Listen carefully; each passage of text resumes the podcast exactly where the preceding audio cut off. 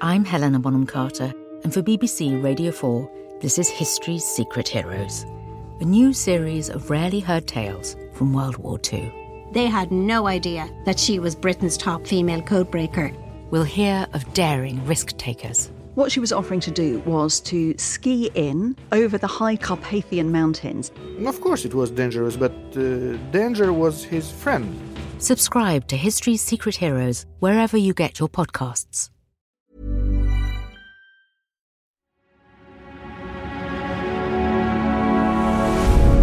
Tortoise.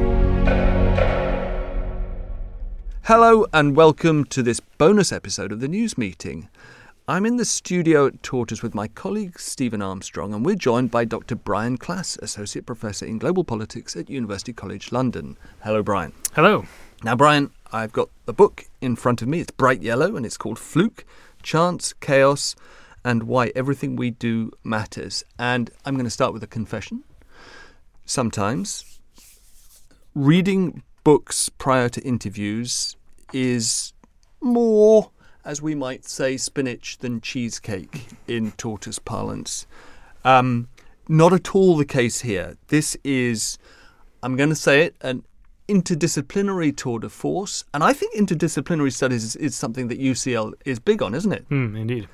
Um, but it's also personal for you. Can you start by telling us the story which you introduce in the introduction, you come back to about your own family and how that affected you? Yeah, so this this story is from 1905 in a rural farmhouse in a place called Keeler, Wisconsin, and uh, a woman named Clara Madeline Jansen, who's got four young children, and uh, she snaps at one point, and presumably has something like postpartum depression. We don't know exactly mental health wise because, of course, they didn't have the lexicon for this in 1905. But uh, she tragically decides to kill her four children and then take her own life. And she does this, and uh, her husband comes home and finds all the kids and his his wife dead. And the reason it's in the introduction to Fluke is because this is my great grandfather's first wife, and so he ends up uh, remarrying several years later to my great grandmother, and uh, produces my grandfather on and on down the chain of events to me. And so I did not know about this until I was in my mid 20s. My dad showed me a newspaper headline of uh, "Terrible Act of Insane Woman" was the headline, and um, it was a it was a revelation, not just this dark part of my family history, but also the the realization that but for the mass murder of these four children, I would not exist, and you would not be listening to my voice. And I think this is the part of the origin story of me thinking a lot more about the sort of ripple effects, some visible, some invisible, that reshape our lives and, and reshape our world. And that's the sort of ethos that is the uh, underpinning framework for Fluke. And we're broadly familiar, I think, with the butterfly flaps its wings theory and a very sort of easy access point into chaos theory for, for lay people, but as a, a science phenomenon how do you make the leap from butterflies flapping their wings in the natural world to butterflies flapping their wings in our everyday lives, not just as a matter of curiosity, and it is a, a matter of sort of constant fascination that, but for the fact that my parents got together when they did, I wouldn't exist, you know. Uh, but uh, but how do you make the leap from the natural history context to the history context? Yeah, I, have been sort of perplexed by this because chaos theory is mostly uh, applied to this, the realm of science. It's a highly verified theory, and it basically, in the jargon, it says uh, sensitivity to initial conditions, which basically means any small fluctuations in a system over a period of time can produce very large changes. And we're all familiar with this because we know that the weather is not predictable beyond, you know, seven to ten days it's because of chaos theory. If the measurement is even a tiny bit off, then the weather prediction will be wildly wrong. Now, humans are made up of physical matter. I mean, our, our lives unfold according to the laws of physics as well. And so I think the sort of blind spot that my discipline of political science or social science more generally has is to try to cram the world of chaos into neat and tidy models that uh, have, you know, a few variables to explain everything. I mean, one of the things that I also find really perplexing is that when I talk to people about this, they say, "Oh, yeah, but that's not really how the world works. You know, that's the that's the the noise, not the signal." And I say, "Well, you know, whenever we think about traveling back in time, everyone sort of intuitively accepts this idea that like if you talk to the wrong person or if you squish the wrong bug or you have the wrong conversation you could change the world change the future even delete yourself from from the future and and you know eliminate your existence but like we don't ever think about that in the present but the nature of cause and effect doesn't change whether you're in the past or in the present it's the same and so you know my point of view is that this is constantly happening happening to us we are constantly having chaos divert our lives. And Mm-hmm. and the subtitle of the book, the third part, why everything we do matters. I, I think I worried when I wrote that that it was going to be interpreted as some like BS, you know, you know abstract abstraction or whatever. I mean it literally. I mean I, I hmm. mean it completely literally. I mean it that there is a a change that is happening in how the world unfolds with every action we have. Some of them are highly visible, and some of them are completely invisible to us. But I genuinely think that you know whether you stop to hit the snooze button or not, you are changing the course of your life in some way, and I, I think that is a scientific truth, even though we basically just ignore it because it's so bewildering to talk about. There's one example that you open the book with, and in fact, you should probably retell it because uh, I will get it wrong. It, it, in abbreviation, it's about a, a couple going on holiday in Kyoto, and then there's a supplementary question I have. But but can you remind me of the details of that story? Yeah, so the opening story to the book is about a couple that goes to Kyoto, Japan in 1926 on vacation. And they stay at this place called the Miyako Hotel. They look around the city, they fall in love with it. And it's sort of that experience lots of people have of going on vacation and getting a soft spot for a place. Now, this shouldn't matter, except for 19 years later, the husband in the couple, Henry Stimson, ends up as America's Secretary of War. And the Target Committee, which is in charge of where of deciding where to drop the atomic bomb, universally agrees that Kyoto is the top choice. It's a strategic target, has propaganda value, etc. So Stimson gets this memo basically and springs to action, and the generals try to block him. They call it his pet city and so on. But he twice goes to President Truman to beg him to take Kyoto off the list. And Truman eventually relents, and so the first bomb gets dropped on Hiroshima instead. The second bomb is supposed to go to a place called Kokura, um, but as the bomber is approaching Kokura, there's briefly cloud cover that obscures the bombing site. And lest they drop the second atomic bomb in some random field, they decide to go to the secondary target, which is Nagasaki. So, quite literally, the reason why hundreds of thousands of people died or lived in these four cities is because of a cloud and a 19 year old vacation. And I use this to explain, you know, not just the aspects of sort of chance in, in, in life. The Japanese have this term of kokura's luck to explain people who unknowingly uh, avoid disaster. But also because when you think about modeling, right? So much of our world runs on modeling, so much of my profession runs on modeling. How far down the list of variables would you put the vacation histories of U.S. government officials if you were trying to figure out where the U.S. is going to drop the atomic bomb? How much are you going to put meteorology into that model, right? And so I think there's lots of stuff in the world that actually pivots on minor changes or minor effects that are often obscure or, or tiny. And our models are always gravitating towards big causes for big effects, never small causes for big effects. And I think that's a, a real mistake that chaos theory highlights also you talk about the assassination of the Archduke Ferdinand and the, the, the series of random and extremely uh, weird events that lead to that happening. And what I wonder with both those things, you're talking about huge global conflicts, and those are specific events within that. Do you think that the that the decision to drop the bomb is very clearly as you say, that has a huge impact. Do you think that the war would have happened anyway? Do you think that you know if we did were to assassinate Adolf Hitler, if, you know, do you think there's certain forces which are just per, in motion? You, you do say that Marx and Hegel are wrong to, to, to talk about progress, but do you think that that idea of vast forces in history is also valid? I love this question because I, I realize that I think about the world differently from some people when I posed this to a historian friend. And he said, well, yeah, but that's like trivia because the U.S. was going to win the war anyway, whether they dropped the bomb on Kyoto or Hiroshima. I said, well, yeah, but like the way you win a war matters. Whether Kyoto exists or not matters, right? And I think the the way that I think about this question is that we impose categories that don't actually exist on the world, right? So whether you win the war or not is a binary category. What happens is a continuous variable. There's not there's not just a category that's two outcomes. So if Kyoto doesn't exist, right, then for decades upon decades, different Japanese people are going to emerge as major players in Japanese politics. One example of this, by the way, is there's a, a person who's uh, he's basically the meteorologist who ended up producing the F scale for tornadoes. He was in Kyoto. He's the person who came up with lots of the ideas that allow us to basically prevent massive deaths from storms by giving us warnings before tornadoes and, and hurricanes and so on. So, you know, there's there's ripple effects we could not possibly imagine. I think about this as well with you know with 9/11. It's like, okay, yeah, like the the the attack was probably going to succeed if it had happened on 9/10 or 9/12. But it might have unfolded differently because on 9/10, on September 10th, there was storms in the United States. On 9/11, it was an incredibly blue sky, so all the planes took off on time. Right. In addition to that, Flight 93, which was taken down uh, in in rural Pennsylvania, if there's a different slate of passengers that are slightly less brave, and they don't take that, down that plane, and it knocks out the White House or it knocks out the Capitol, American politics is going to be different, right? So the binary is does the terrorist attack succeed or fail? The binary is does you know the U.S. win the war or not? The world of history is a continuous variable. It's not categories. And so I think that's a mistake we make where we try to figure out how to place these things in yes or no uh, answers. And I you know, I think that if if 10 people different had died in Kyoto, the world would be slightly different. It's the question is how much it, it actually matters on human timescales, right? So for example, power amplifies contingency. So if Donald Trump has a bad mood, that's going to have more effect, or Joe Biden has a bad mood, that'll have more effect than if I do.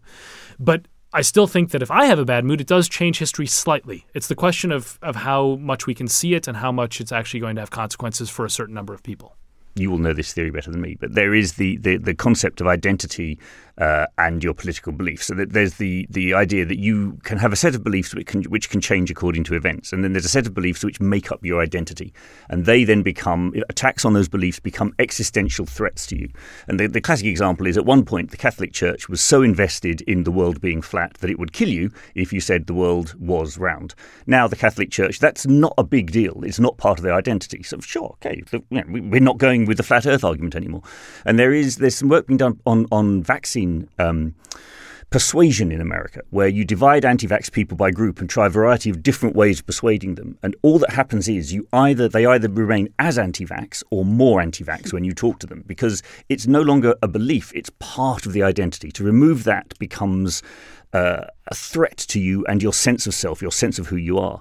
There's a very interesting passage in your, in your book, and I know we are not locusts, but there's a very interesting passage about you talk about when the locusts gather together, and there comes a point when the locust swarm is large enough that if one locust decides to go in a different direction, at that moment, the locusts then descend on that and cannibalize it. And you get this feeling that there comes a point when enough people feel that their identity is threatened by a different belief, that if you dare, even if you're part of that group, and you say, I'm not so sure about this, that, well, then you don't get ripped to shreds. But that becomes an even greater threat to your membership of the group. And those become really important uh, things. Your group will turn on you if you step away. So I think it's, it's very easy for those perceptions to continue because it's too dangerous to, to stop believing it.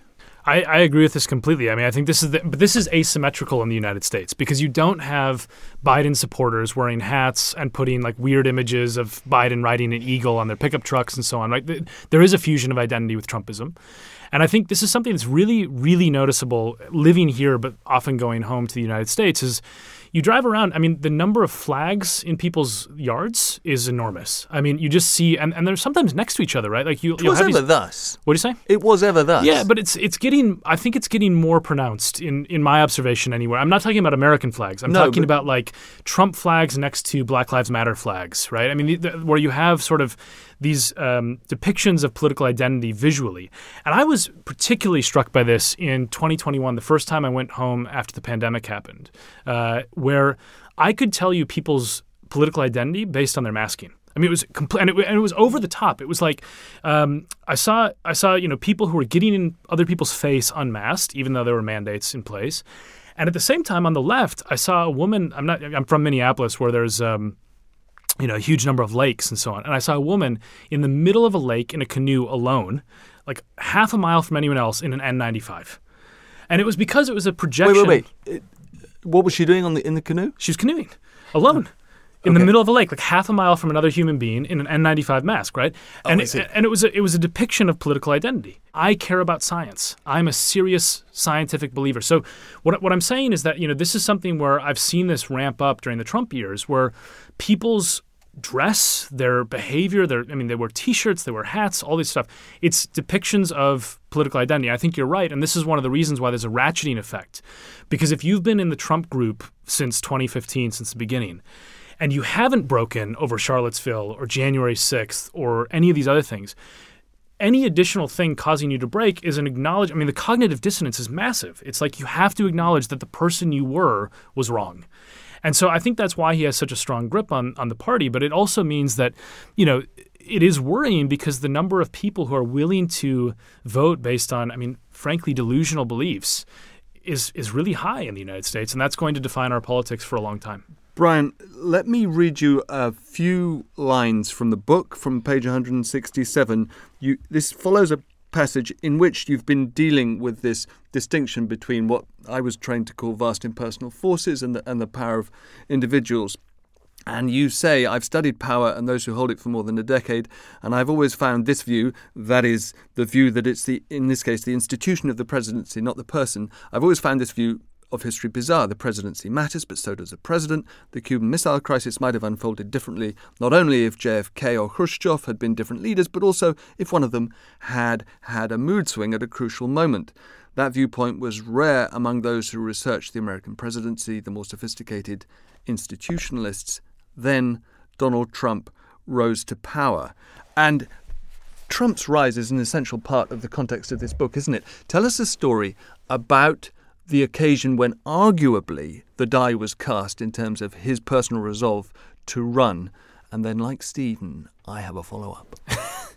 yeah, so there's there's speculation around Trump that uh, the moment he decided to run for president for the 2016 election was at the 2011 White House Correspondents' Dinner. And this is one of the most interesting days, I think, in modern American history because, first off, Obama tells a joke about Trump that just humiliates him public and, and you can see Trump seething in his seat. He's not taking the joke well. The joke is something to the effect of uh, you know, I really feel bad for you, Donald, because you must be kept up at night by the decisions you have to make on Celebrity Apprentice, while I have to only deal with very, very simple questions as the president, right? So he's humiliating Trump. Now, the the slight aside trivia of this is that Barack Obama had basically launched the order to kill Osama bin Laden hours before this speech, went back to the Situation Room and watched this unfold. So it, it hammers home the point of the joke, right? But whether this is true or not, I think there's this question about, you know, what if that joke hadn't been written?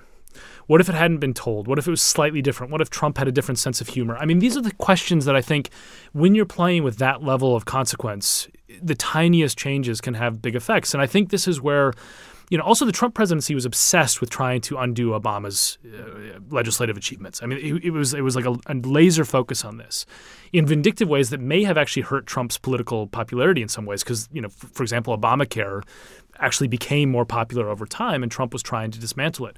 So I think there's aspects of this where the, the question is is worth asking: mm. Did the Trump presidency arise from a joke? And uh, whether it's specifically true in that context, I can't get into Trump's head, but it is totally plausible. And I think there's so much stuff in history where these what ifs end up being sort of seen as lowbrow, especially by people who are, you know, political scientists and so on. Oh, we we're, we we don't deal with those what ifs, you know. And I think the idea, like, nobody holds the viewpoint that the U.S. or the world would be the same if Hillary Clinton had won in 2016. It's an absurd, it's an absolutely absurd point of view to hold. And so I think this is the stuff that exposes that some of the institutional aspects and the trends and all the big picture forces are overstating their case, in my view. And you talk quite a lot in the book about contingency versus um, convergence. And I accept it's hard to argue against the view that Trump is contingency and his position in the White House uh, changed history. There was, there was probably multiple sliding doors moments in those four years, and there may be more uh, if we, if if we have another four. But just devil's advocate for a moment, I can perfectly see in 20 years' time a bright historian writing the case for continuity over change in the Trump years. You can already see that Biden has chosen to be the continuity president in terms of trade with China. Uh, you can already see that the um, uh, the, the, American uh, desire to have Europe pay more for its defence preceded Trump and will follow after him. You can you can pick out strands of continuity throughout, which uh, history A level question setters will delight in uh, asking their students for.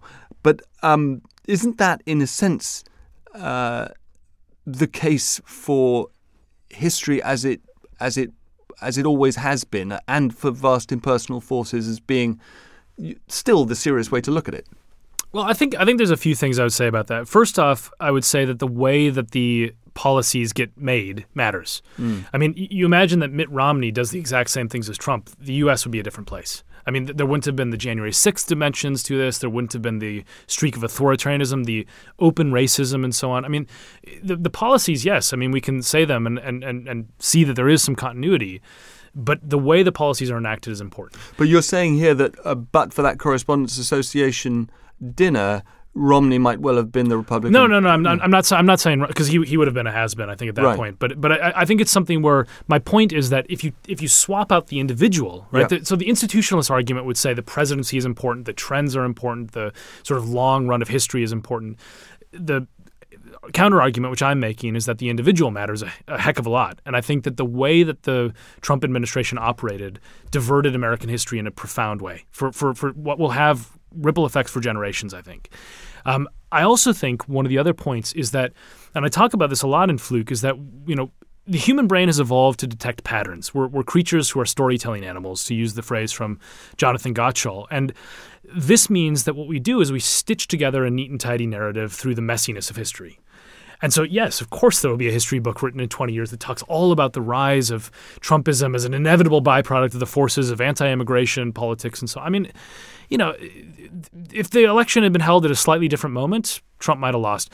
One of the main reasons I think he did win by a very narrow margin is that uh, the FBI reopened the investigation into Hillary Clinton a week before the election because a congressman from New York once again was found to have sent an explicit text message to an underage girl. And if he hadn't done that, maybe Trump would have lost because there was 70,000 votes in three states that decided the election right? And ultimately, the FBI then did say, okay, we're not going to press charges against Hillary Clinton, but they had to look into her again because this laptop that was involved involved some new emails that involved Hillary Clinton. So, you know, I mean, you just look at these things. If, if the election had been a week later, if the weather had been different, I mean, there's all sorts of things with narrow elections.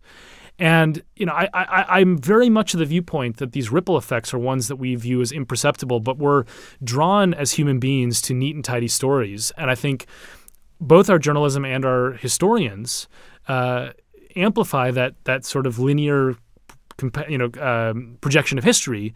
When I don't think that's how history actually works. So I mean, plenty of people disagree with me. I I'm not I'm not saying that's something completely new. I'm just saying that I think we are underplaying the role of contingent small forces to radically sh- reshape the world.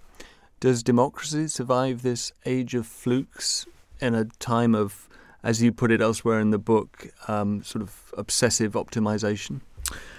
I think we've engineered a world that's much more prone to flukes. Uh, and I think this is something I worry about. I mean, AI is part of this as well.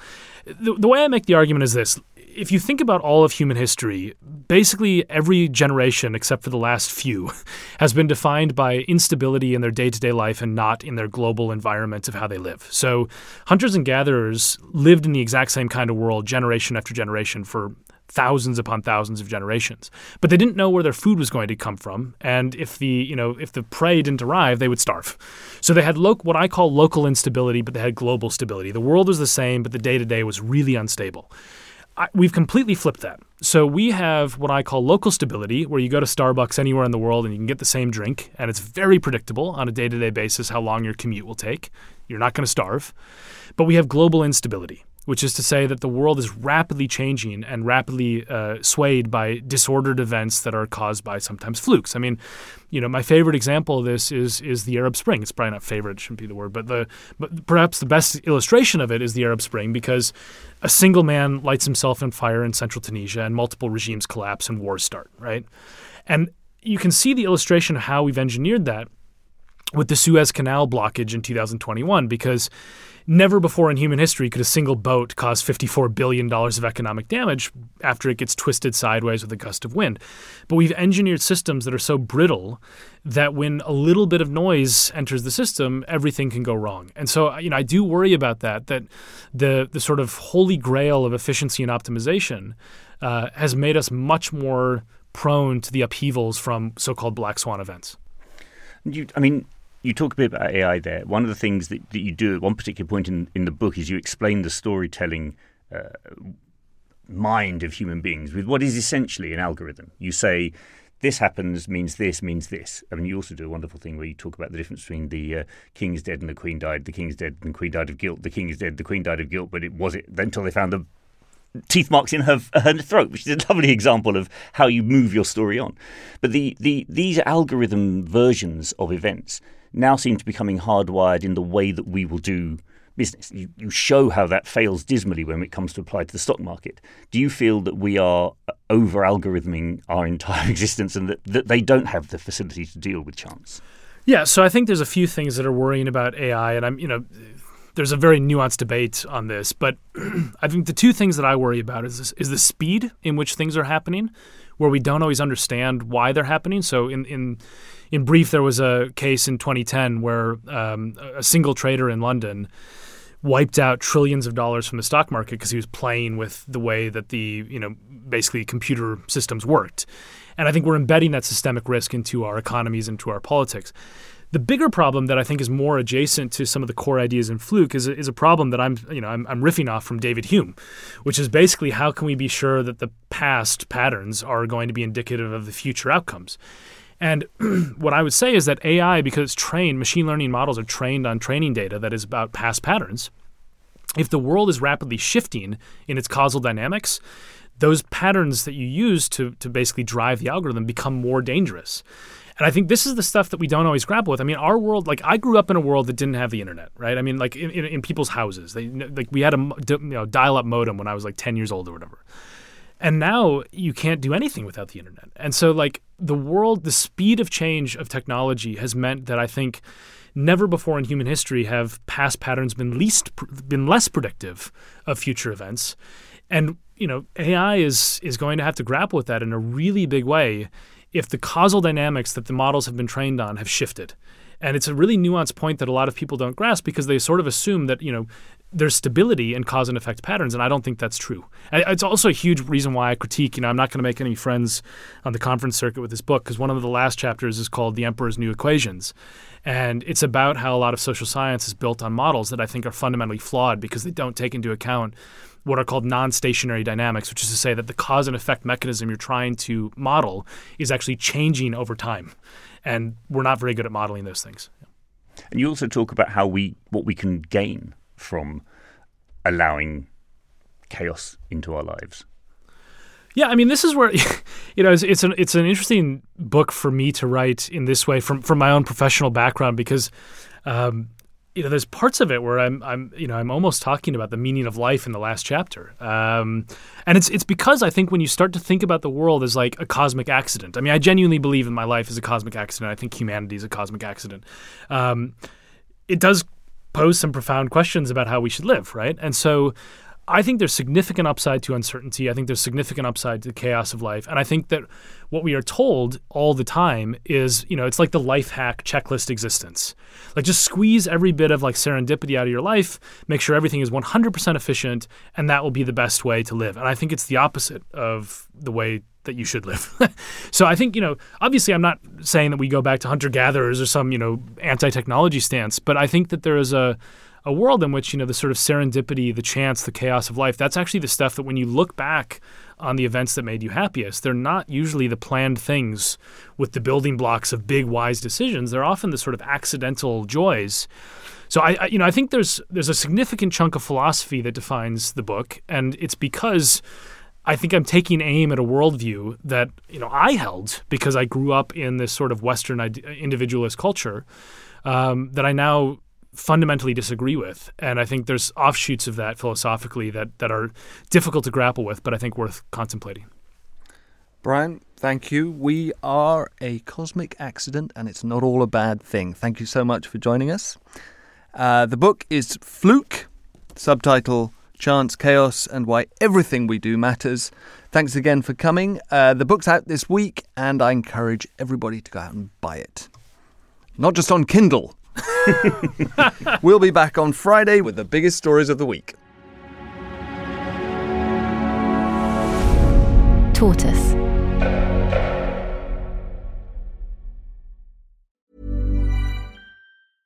I'm Afua Hirsch. I'm Peter Frankopan. And in our podcast, Legacy, we explore the lives of some of the biggest characters in history.